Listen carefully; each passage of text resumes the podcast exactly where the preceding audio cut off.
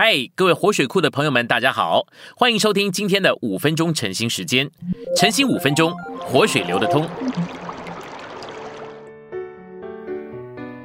我们今天有两处的经节，第一处的经节是哥林多前书一章十八节，因为十字架的话，对那正在灭亡的人为愚拙，对我们正在得救的人却为神的大能。马太福音六章三十二到三十三节。因为这一切都是外邦人所急切寻求的，你们的天父原知道你们需要这一切，但你们要先寻求他的国和他的义，这一切就都要加给你们了。我们来到今天的信息，对于十字架的道，哥林多前书一章十八节里面说：“因为十字架的话，对那正在灭亡的人为愚拙，对我们正在得救的人却为神的大能。”十字架原来是那个灭亡的人所藐视，并且看为愚拙的东西，却是得救的人所尊重，并且当作神的大能来接受的。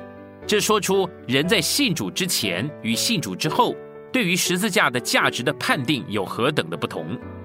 人信主之前看十字架是不中用的东西，但人信主之后却看上十字架是神的大能，是可喜爱而且可宝贝的。一个人一旦一信了主。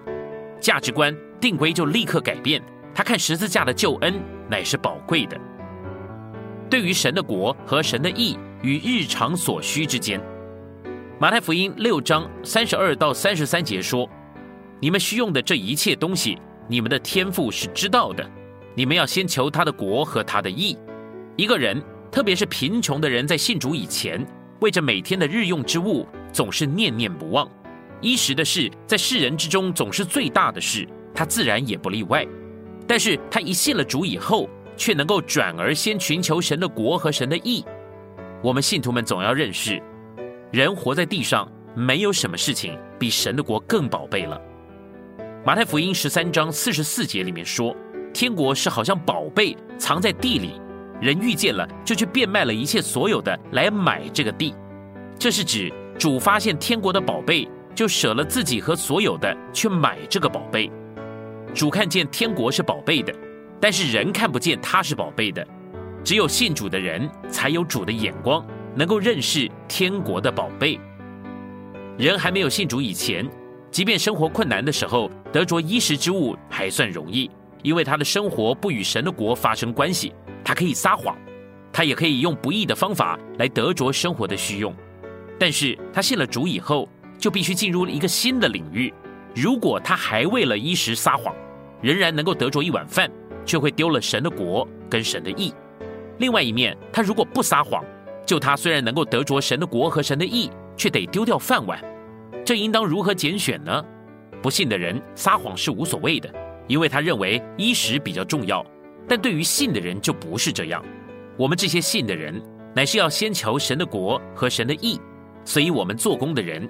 总要郑重地帮助出信的人，让他们清楚，在这种情况当中，当如何拣选贵重的。我们要叫人清楚地认识，衣食是为着身体的，但是我们的身体活着，乃是为着神的国和神的义。所以，作为信主的人，我们总归是要先寻求神的国和神的义啊。